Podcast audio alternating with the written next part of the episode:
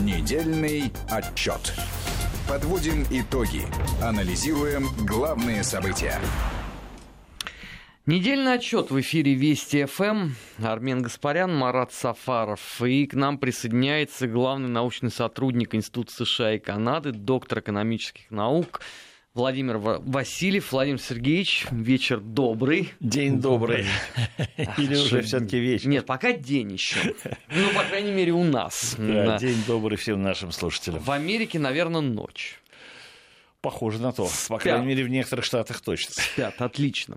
А, на этой неделе они отличились. Я имею в виду а, Конгресс Соединенных Штатов а, во главе с Нэнси Пелоси они такие объявили Трампу импичмент из двух пунктов.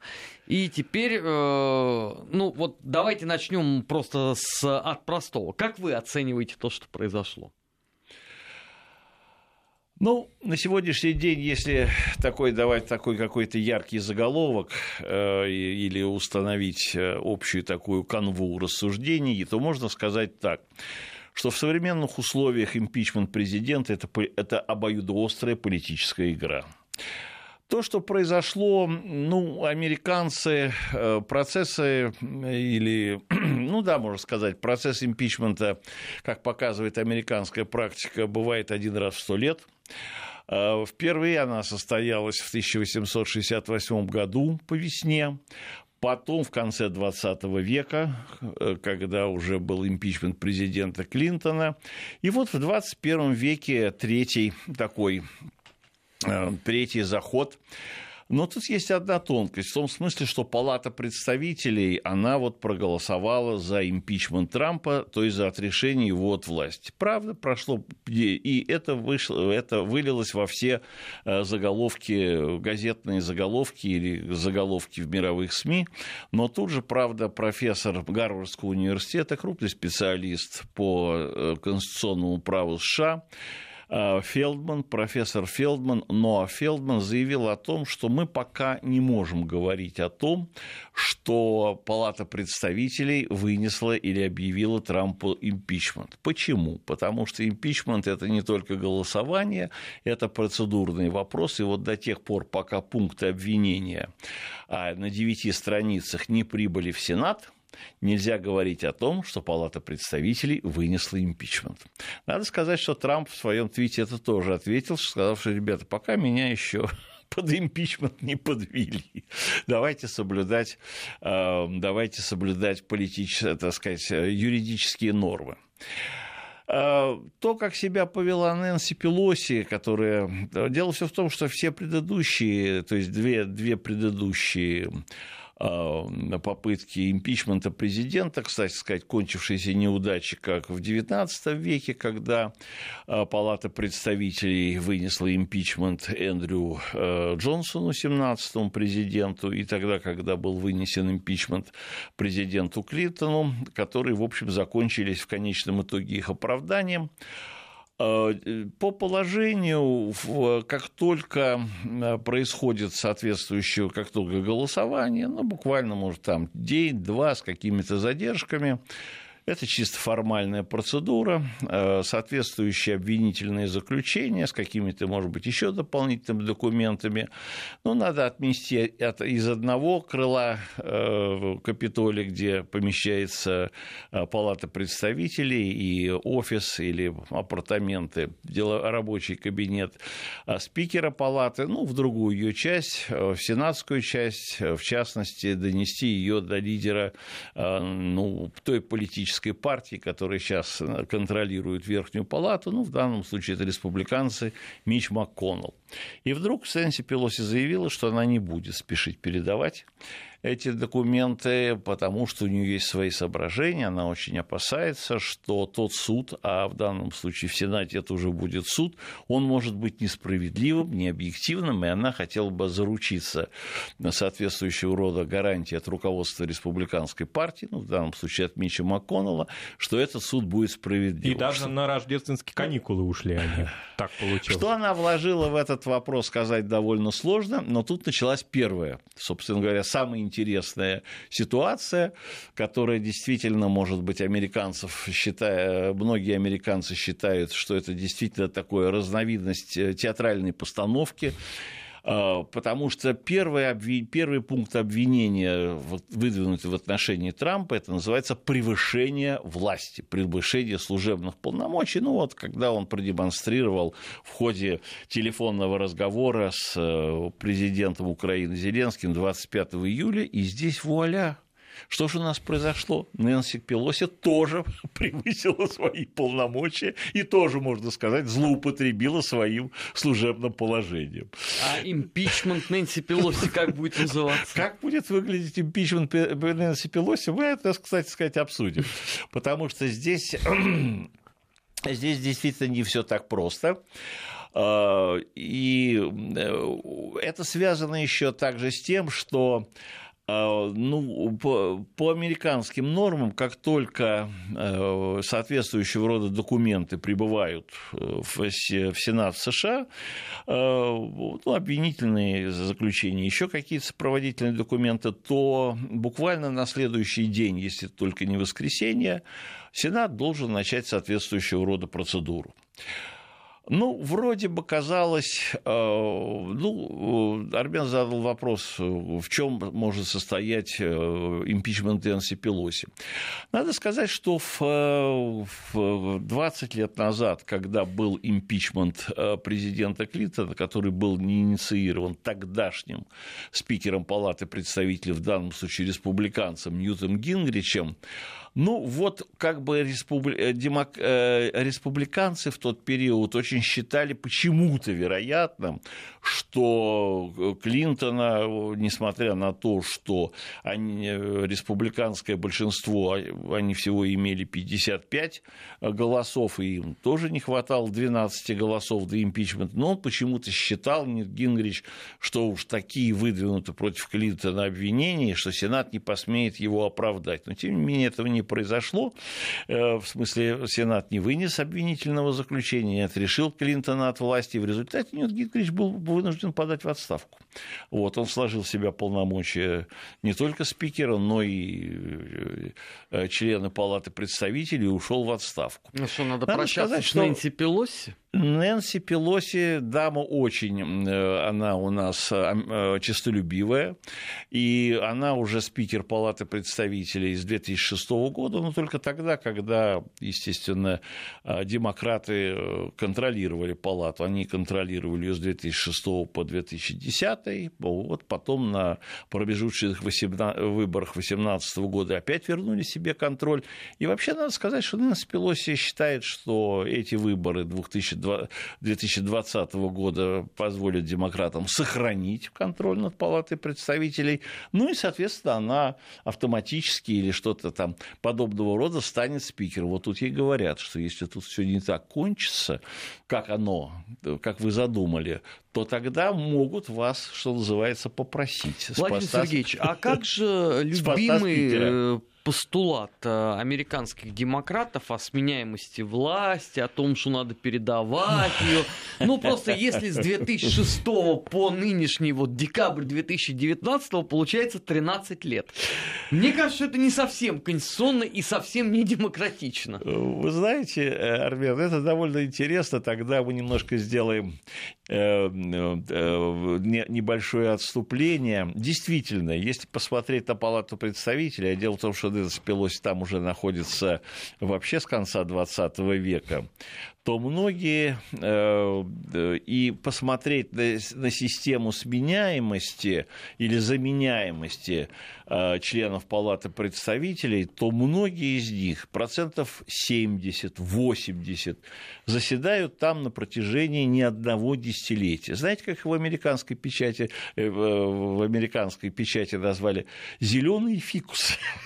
То есть те, которые произраст... да, да, они произрастают десятилетиями.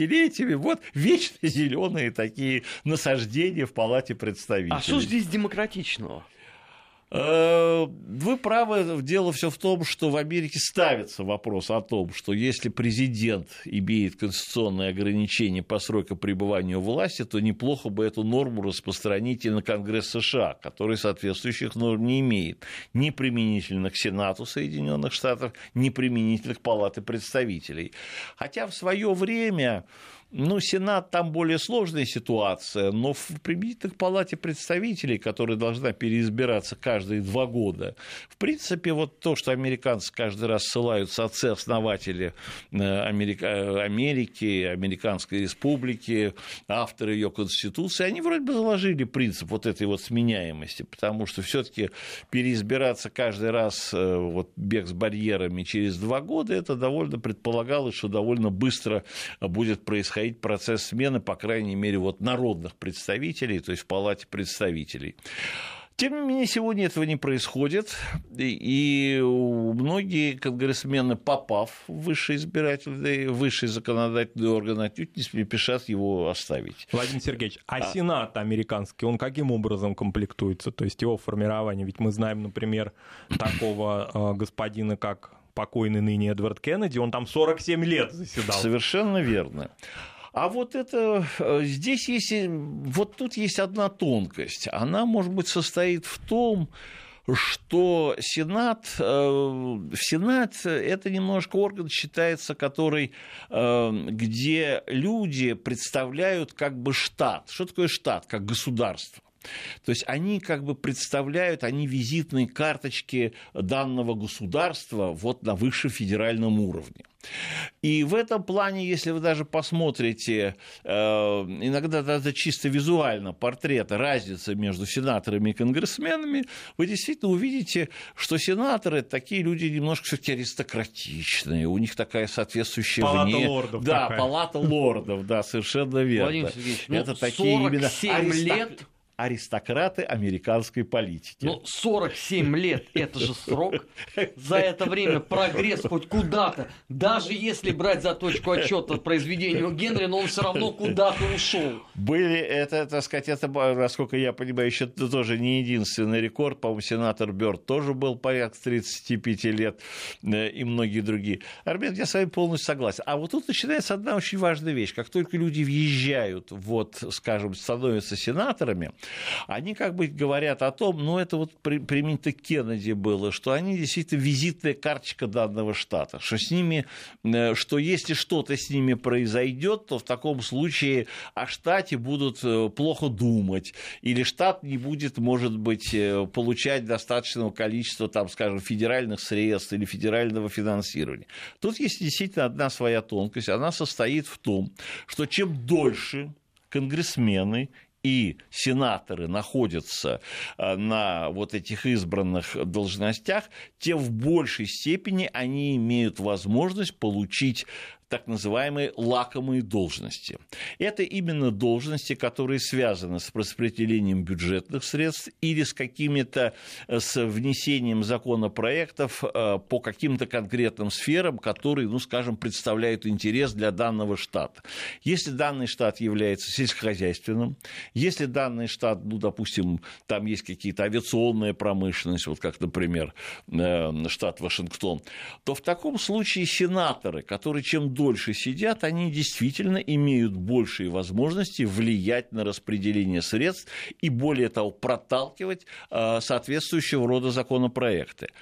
А вот сенаторы, так называемые новички, как их называют, их ставят немножко, что называется, в угол, говорят, ну вы должны себя еще проявить. Они, в общем, не имеют больших возможностей, ну, скажем, а, пробивать или состав... то есть выдвигать какие-то законопроекты и их э, реализовывать, здесь говорят, вы молодые, они также в меньшей степени э, имеют возможность защищать, ну, скажем, социально-экономические интересы своего штата. И в этом плане действительно создается, более того, так как эм, ну, идет, э, в общем, вот насчет палаты лордов, э, скажем, в Сенате действительно принцип старшинства и принцип стажа учитывается, ну, скажем, при назначении председателем того или иного комитета или его заместителя. Это прямая функция. Э, более того, иногда это связано и даже с возрастом того или иного сенатора. И в этом плане, да, вот я и говорю, что на сегодняшний день тут есть, есть очень такие ну, серьезные моменты дисфункциональности, потому что проповедуя, что закона... Э, исполнительная власть, на нее должны быть какие-то ограничения, э, сами законодатели отнюдь не стремятся для себя ввести этих э, ограничений. Может быть, их больше. Это, кстати сказать, я уже сказал, это вызывает определенного рода проблемы.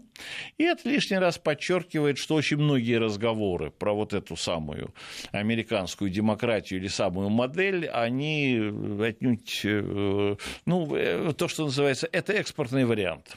Что касается как раз, если посмотреть на многие другие моменты, то они, в общем, э, связаны именно с тем, что вот этот принцип старшинства, принцип, э, если хотите, э, вот то, что я назвал принцип зеленых фикусов, знаете, в законодательной сфере он доминирует в полной степени. И американские законодатели, которые как бы сами являются воплощением вот этой демократии, которая у нас считается, который белый, э, не белый дом, а Капитолий, отнюдь не являются носителями этого принципа. Как раз практика показывает, что они этот принцип Э, в той или иной степени стремятся нивелировать или каким-то образом его обойти.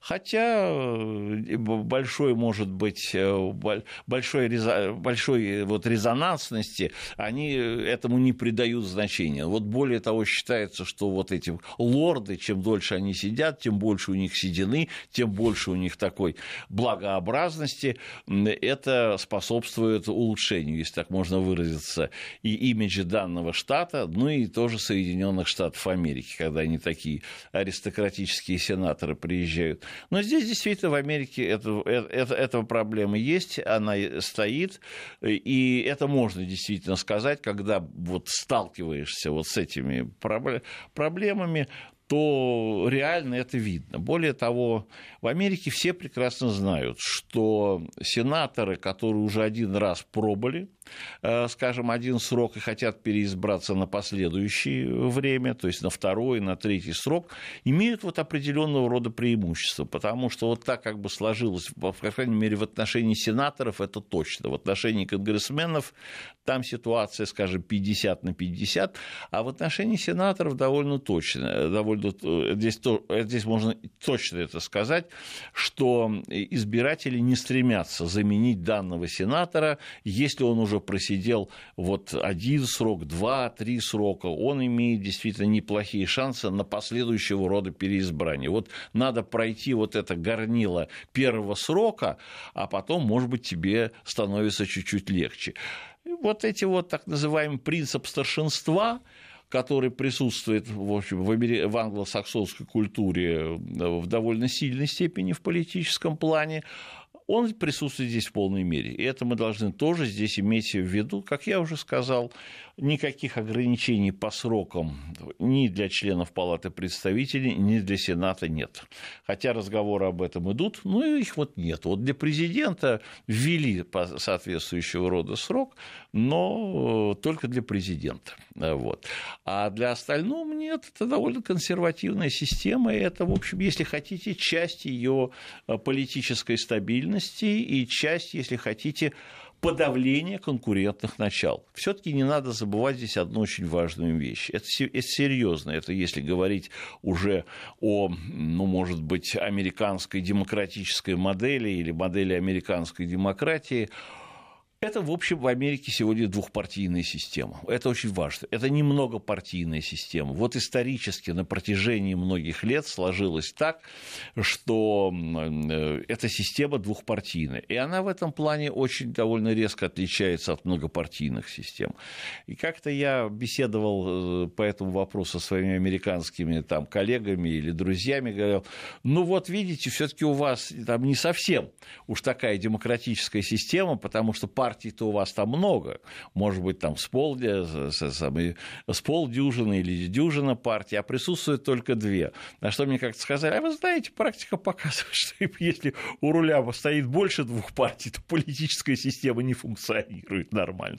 Кстати, это тоже может быть взять на вооружение, потому что, может быть, здесь действительно американцы тоже выработали представление о том, что как раз двухпартийная система, она и создает основу вот этой вот рука руку моет, и очень трудно пробиться через... Э, ну и нет мучительных коалиций каких-то. Да, через горнило. Вот на словах американцы демонстрируют эту конкуренцию, а на самом деле конкурентный механизм не очень-то и, и работает в политической системе. Отнюдь поэтому не случайно, что политическая система не только иногда открывает американские возможности, но она их и закрывает э, соответствующим образом. И вот здесь мы, может быть, подходим к феномену Трампа потому что в том виде, в котором, может быть, мы сегодня это видим, или его импичмент, это действительно попытки выйти за пределы вот этой двухпартийной системы. Потому что в свое время, скажем, Трамп, и даже если посмотреть, скажем, на его политическую биографию, он довольно интересен. До 1987 года он был с демократами, ну, то, что считается, был зарегистрирован как сторонник демократической партии. С 1987 до пример, до 2001, да, с 87 до 90, 1999 года он был республиканцем. С 99 по 2001 год он уже был сторонником такой реформаторской партии, была такая партия Роса Перо. Колебался всегда с генеральной линией С 2001 партии. по 2009 год он опять перешел к демократам, Потом с, 900, с 2009 по 2011 к республиканцам, с 2011 по 2012 он был у нас независимым, ну а потом сказал, ладно, бог с этим делом, перехожу к республиканцам, но в данном случае имея шкурные интересы, потому что уже тогда, в 2012-2013 году, он серьезно думал именно о должности, ну, выдвижения президента, и именно думал, от какой партии мне выдвинуться, то ли от демократов, только... А от... это распространенная практика таких Ничего метаний? подобного, нет, вот а, это практика Сергеевич, я вынужден вас прервать, э, да. потому что мы сейчас э, должны будем уйти на рекламу, сразу после этого на новости, а потом уже продолжим прямо вот с этого места. Не переключайтесь. Недельный отчет. Подводим итоги. Анализируем главные события. 16 часов 34 минуты в российской столице. Недельный отчет в эфире Вести ФМ. Армен Гаспарян, Марат Сафаров. И у нас сегодня в гостях главный научный сотрудник Института США и Канады, доктор экономических наук Владимир Васильев. Э, Владимир Сергеевич, ну, нельзя это не обсудить, потому что это, наверное, основная была новость там, двух э, последних суток. Соединенные Штаты Америки продолжили обкладывать санкциями компании, посвященные в своей деятельности Северному потоку-2 даже преуспели в этом, и американская печать уже полна таких победоносных э, рулат о том, что вот-вот и победа будет уже точно за нами. Ну, это решение э, Конгресса. Здесь есть все-таки определенного рода тонкости и нюансы. Они состоят в том, что, в общем, есть какой-то зазор или есть какие-то расхождения в позиции администрации Трампа и ту позицию, которую вот в последнее буквально время э, занял Конгресс США, ну, сенаторы в основном. Ну и понятно, что Палата представителей их тоже поддержала. Дело все в том, что действительно администрация, ну, может быть, даже устами министра энергетики, министра, так сказать, госсекретаря, действительно неоднократно говорили о том, что необходимо приостановить строительство потока север, газопровода «Северный поток-2», грозили всевозможного рода санкциями и прочими карами, но происходил странный процесс. Э, администрация делала громкие заявления, а газопровод строился. И вот это вот навело многих э, американских сенаторов или конгрессменов на представление о том, что какая-то двойственность позиции Вашингтона есть, по крайней мере, администрации. Э, чем это там э, толковалось или каким образом, представители Госдепа объяснили, что они не хотят ссориться с европейскими союзниками, что они хотят решать многие вопросы дипломатическим путем. Ну, первый такой дипломатический ход было понятно, задействовать Данию, чтобы Дания не дала соответствующего разрешения и, возможно, замедлилось бы, а может быть, там даже и зависло бы строительство этого потока. Но потом, по всей видимости, европейские уже союзники Дании продавили это соответствующего рода решение, чтобы Дания дала согласие, а может быть, в этом виноваты сами Соединенные Штаты Америки постоянными разговорами о том, что они готовы не то купить, не то оттяпать значительную часть датской территории в виде, э, в виде острова Гренландии. Может быть, это тоже э, датчане припомнили, которые уже дали разрешение. Вот здесь уже в порядке аварийного и, что ли, если хотите, аварийной программы или программы такой э, чрезвычайной, э, Конгресс быстренько внес поправки в оборонный бюджет. Э, дело все в том, что оборонный бюджет принимается всегда в Америке до последние 60 лет в спешном порядке и всегда при всех условиях. И поскольку это такой документ на 1700 страниц, то там действительно в дебрях этого документа можно подверстать любые, любые поправки или же любые какие-то, ну, любые какие-то внести другие меры, которые, может быть, непосредственно и к проблемам национальной обороны США не имеют. Что и произошло. Более того, вот разъясняя позицию как раз Сената, Тед Круз, который представляет сенатор Тед Круз интересы штата Техас, прямо заявил о том, что мы не очень доверяем администрации, которая, в общем, много говорила, но ничего не сделала для того, чтобы приостановить строительство потока. Вот поэтому мы сейчас в ударном порядке это дело и проводим. Может быть, они также воспользовались тем самым процессом импичмента, потому что Трамп действительно сейчас зависит от сенаторов, э, и здесь есть тоже могут определенного быть проблемы у него в взаимоотношениях с Сенатом. Но этот факт, э, этот, э, принятие этого решения очень резко, я думаю, еще больше усилило разногласия между Соединенными Штатами Америки и их союзниками.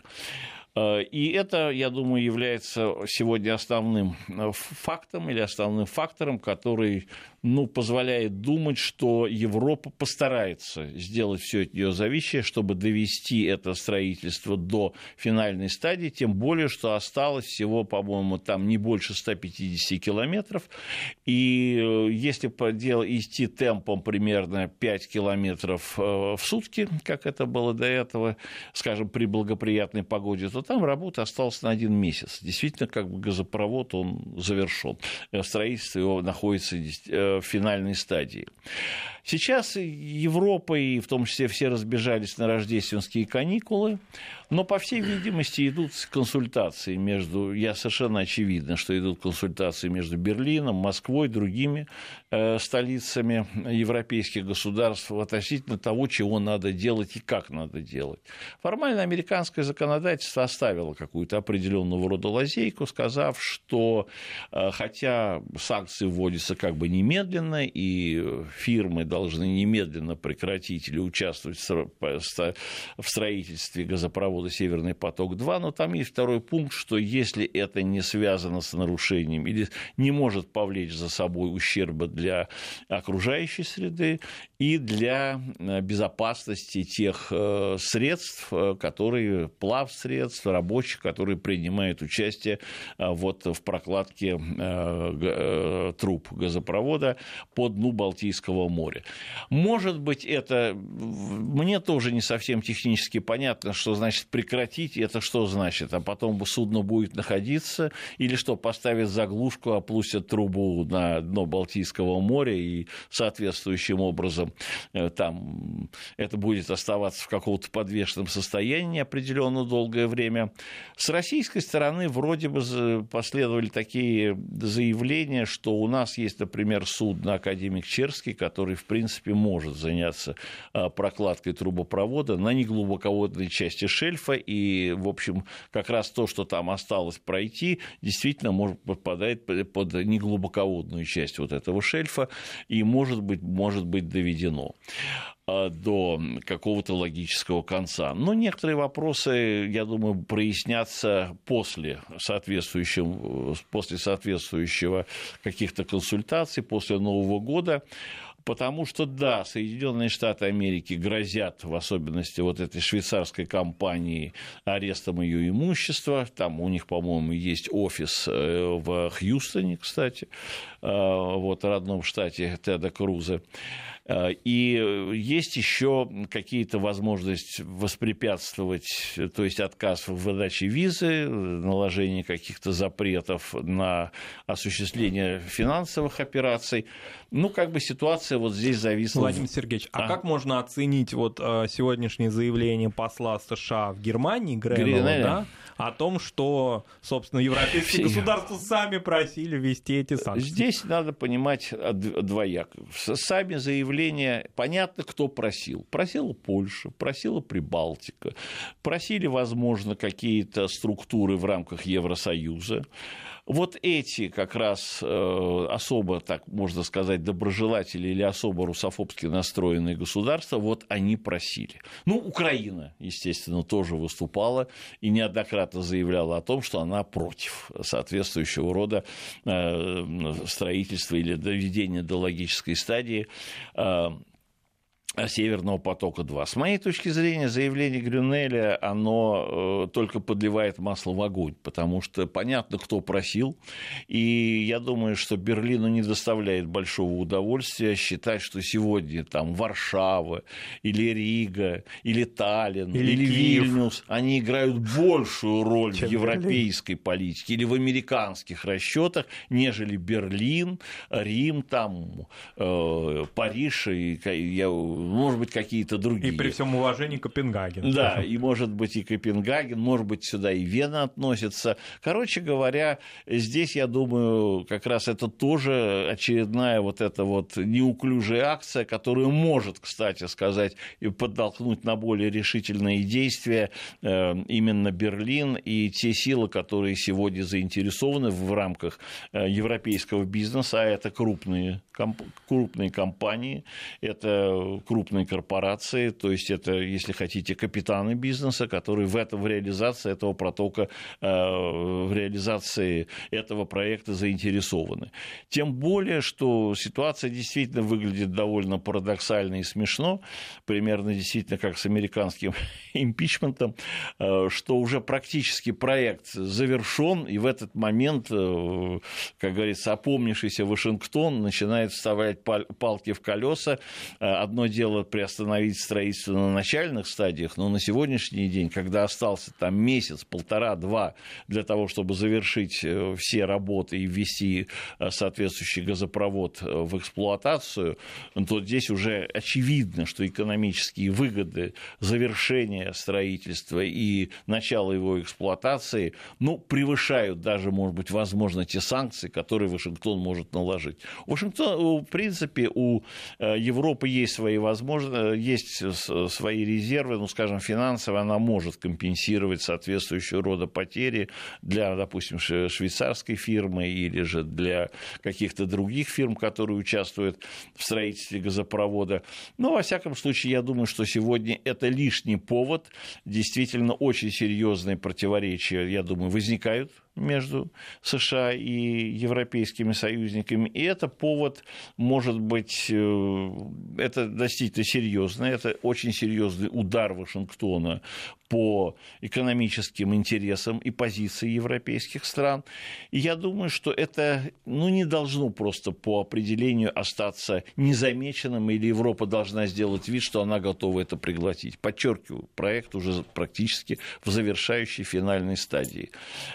Каким образом дальше будет складываться ситуация, довольно сказать сложно, но только, может быть, кое-кто в Вашингтоне действительно даже понимает о том, что еще одна такая торговая экономическая война между США и Европой, которая может прийти сейчас на смену торговой экономической войне э, с Китаем, с которым вроде пока администрация заключила такое временное перемирие, ну, не, не будет. Это может нанести определенного рода экономический ущерб тем же Соединенным Штатам Америки, потому что Европа, может быть, я не знаю, ну, может тоже со своей стороны ответить какими-то э, ответными мерами, которые могут нанести определенного рода экономический ущерб США, тем более сейчас, когда администрация, ну, по крайней мере, администрация Трампа очень заинтересована в том, чтобы американская экономика по-прежнему находилась на плаву в год э, вот именно в наступающий год президентских выборов.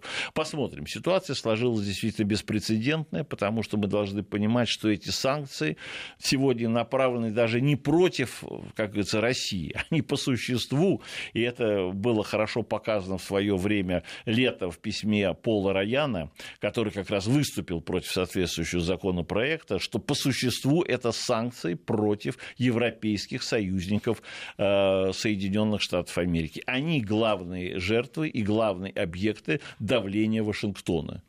Это действительно беспрецедентная ситуация, потому что э, такого, ну, либо давно не было, либо никогда не было.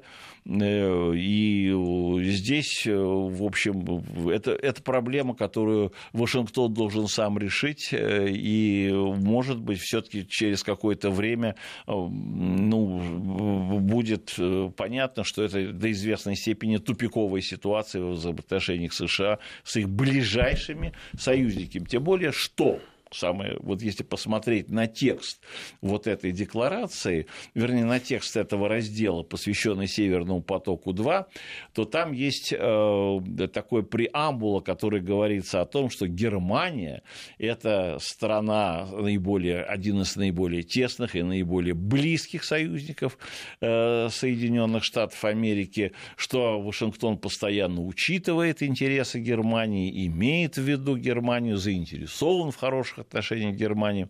Ну вот получить. А не получается так, что Соединенные вот... Штаты, по сути, в банк пошли? Вот поставив все на карту. Вот ну, сейчас получается, что да. Или потом уже все. Э, получается, что я говорю, эта ситуация достаточно беспрецедентна. Ее э, действительно очень э, такого действительно очень трудно припомнить, потому что здесь прямой, еще раз подчеркиваю, прямой удар по экономическим интересам и Германии, и континентальной части Европы в условиях, когда европейская, кстати сказать, экономика она ну, развивается не лучшими темпами. Хочу даже вам сказать, что фактически, если посмотреть, скажем, сегодня на то, как развивалась а, экономика Германии, то тут только интересный момент, что, скажем, до, э, в период, ну, может быть, с 14 по 17 год, 18 год, экономика Германии росла довольно устойчивым темпом 2% ВВП в год. А вот в этом году фактически она упала до статистической погрешности. За первые три квартала примерно 0,5 и даже меньше экономического роста. То есть Германия сегодня испытывает явные экономические трудности. Поэтому вот эти санкции э, не, не пришлись не на лучший период в развитии экономики немецкой. И, э, в общем, я думаю, что как раз немецкое руководство тоже это должно учитывать. Э, потому что в данном случае у Германии тоже нет больших возможностей, когда речь, может быть, сегодня идет о немецких избирателях, избирателях. В общем, тоже надо побеспокоиться о благополучии немецкой экономики. Да, желание поня... же Меркель сохранить преемственность да, своего курса. Да, и здесь вот этот вот момент тоже очень важный, чтобы вот как раз, ну, иначе вот может создаться впечатление, вот то, что начинается, если будут введены санкции, или вернее, то, что называется упущенная выгода от неввода в эксплуатацию газопровода «Северный поток-2» может очень оказаться чувствительной для немецкой экономики. И это будет как раз достаточно большой удар по экономическим интересам Германии. По существу Соединенные Штаты Америки наказали своего ближайшего союзника. Это, при том, вот я еще раз говорю, в ситуации, когда немецкая экономика, ну, по существу стагнирует. И здесь это может очень серьезно ударить в данном случае и по правящей партии, и по Меркель, и, может быть, здесь действительно сегодня немцы, или, по крайней мере, стоящие у власти политические, так сказать, силы ну, в лице э, ХДС, э, ХСС, они, в общем, должны приложить максимум усилий для того, чтобы все таки этот проект был завершен. Это просто в их политических, даже узкополитических интересах. Вот так, как складывается объективная ситуация. Вот. Ну, как, как там дальше сегодня пойдет? Ну, тем более еще хлопнули по Швейцарии. А Швейцария тут при чем? Вот. Уж ну, это, просто попал уж, под горячую да, руку. Да, под горячую руку. Но она-то всегда была, как говорится, уж такая, если так можно говорить, сверхлояльная. Посмотрите, кстати сказать, какая складывается ситуация. Она тоже очень интересна. Когда вот началась вся эта история с Э, Гренландии, э, в американской печати сразу посыпалось такое сообщение, ну, ведь, э, вернее, такие комментарии, при том комментарии бывших послов в Дании, ну, вы представляете, датчане, это же такие розовые, пушистые, они так хорошо относятся к Соединенным Штатам Америки, ну, мы же не можем их обижать, а мы, а вот этот Трамп, он так взял их, стал обижать, ну, вообще, бандит, хулиган, да он понимает, что он делает, это такие милые, симпатичные люди, посмотрите, смотрите, не прошло полгода, под раздачу попали такие же розовые пушистые швейцарцы, а они в чем виноваты? Понимаете, грубо говоря, делают свой соответствующего рода бизнес, и тоже никому не мешают, и, кстати сказать, встраиваются в общеевропейскую политику. Они ведь не на свой страх и риск этот газопровод покладывают, а ради интересов э, европейского бизнеса и ведущих европейских экономик. Это тоже, то есть получается, что Америка действительно себя ведет во всех видах, не только как Трамп, но уже и, э, скажем, американские законодатели, действительно они ведут ведут себя как слоны в посудной лавке, они там все хороши, понимаете, не только Трамп. Вот. Это тоже, я думаю, Европа начинает уже, может быть, по-другому смотреть даже и на Соединенные Штаты Америки со всех точек зрения, что трампизм, если так можно выразиться, пустил в американской политике глубокие корни, и вот с этим фактором, вот это силовое воздействие, подходи поближе, сейчас мы вас отоварим какой-то очередной оплеухой, это получается встраивается, действительно встраивается в, встраивается в долгосрочную или, по крайней мере, в американскую политику в среднесрочном плане. И вот то заявление, которое прозвучало сегодня у нас как раз несколько минут назад в новостях, вы знаете, это все-таки открывает возможность. Я говорю, что, может быть, сегодня Европа будет и пересматривать, пусть медленно, пусть, э, не знаю, непоследовательно, но и свои представления о том, как надо строить взаимоотношения отношения с Россией. А не поздновато Я... ли? Э, не поздновато ли пересматривать? Ну, лучше поздно, чем никогда. Я в этом отношении, может, даже могу сказать, что, может быть, Берлин хотя с моей точки зрения там есть свои нюансы, но, может быть, и Берлин будет себя вести в отношении Соединенных Штатов Америки, по крайней мере, отталкиваясь от прецедента Северного потока-2, примерно так, как ведет себя Эрдоган по отношению к Вашингтону. Вот. Потому что я думаю, что вот это вот э, положение «не будь дураком», которое всех ну, обош... «не будь дураком», оно может быть применимо сегодня и к политикам в Берлине. Ребята, не будьте дураками. Ну, в данном случае побеспокойтесь о своих интересах. Вот. вот получается такая вот парадоксальная ситуация, которую, может быть, еще некоторое время назад или даже несколько лет назад даже и помыслить себе нельзя было.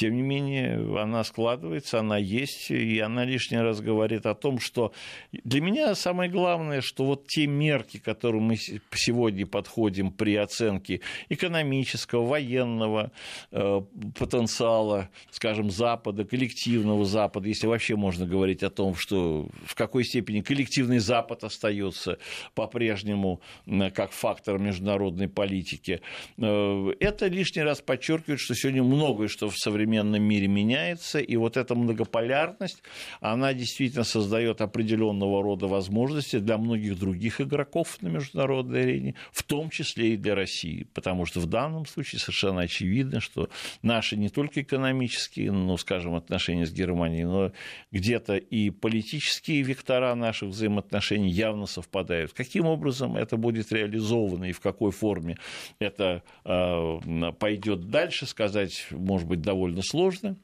потому что мы сталкиваемся, может быть, с явлениями или с, э, с факторами, или с той ситуацией э, во взаимоотношениях России с европейскими странами, которая до этого никогда не, просто не возникала. Вот, и поскольку вот это у нас как бы нет подобного рода прецедентов на фоне глубочайших, может быть, разногласий между США и их европейскими союзниками, да еще в условиях, когда у нас скоро, по всей видимости, Брекзит состоится, состоится, то есть выход э, Великобритании из Евросоюза, это действительно является дополнительным запутствующим фактором, потому что ясно, что набирают силу дезинтеграционные процессы, и каждый из сторон, в том числе, скажем, Германия или Франция, которые остаются в Евросоюзе, в еврозоне, должны очень сегодня внимательно подумать о своих экономических интересах. В этом отношении, скажем, Северный поток-2 это даже не Северный поток-1, это действительно стратегическое направление направление взаимодействия и, если хотите, стратегическое направление обеспечения, э, даже если хотите, политического суверенитета Европы в новых сложившихся ситуациях, в условиях дезинтеграции Европы, которая может усиливаться и дальше. Владимир Сергеевич, спасибо огромное. Э, недельный отчет был в эфире Вести ФМ. Армен Гаспарян, Марат Сафаров и Владимир Васильев. Впереди вас ждут новости, не переключайтесь. Недельный отчет. Подводим итоги. Анализируем главные события.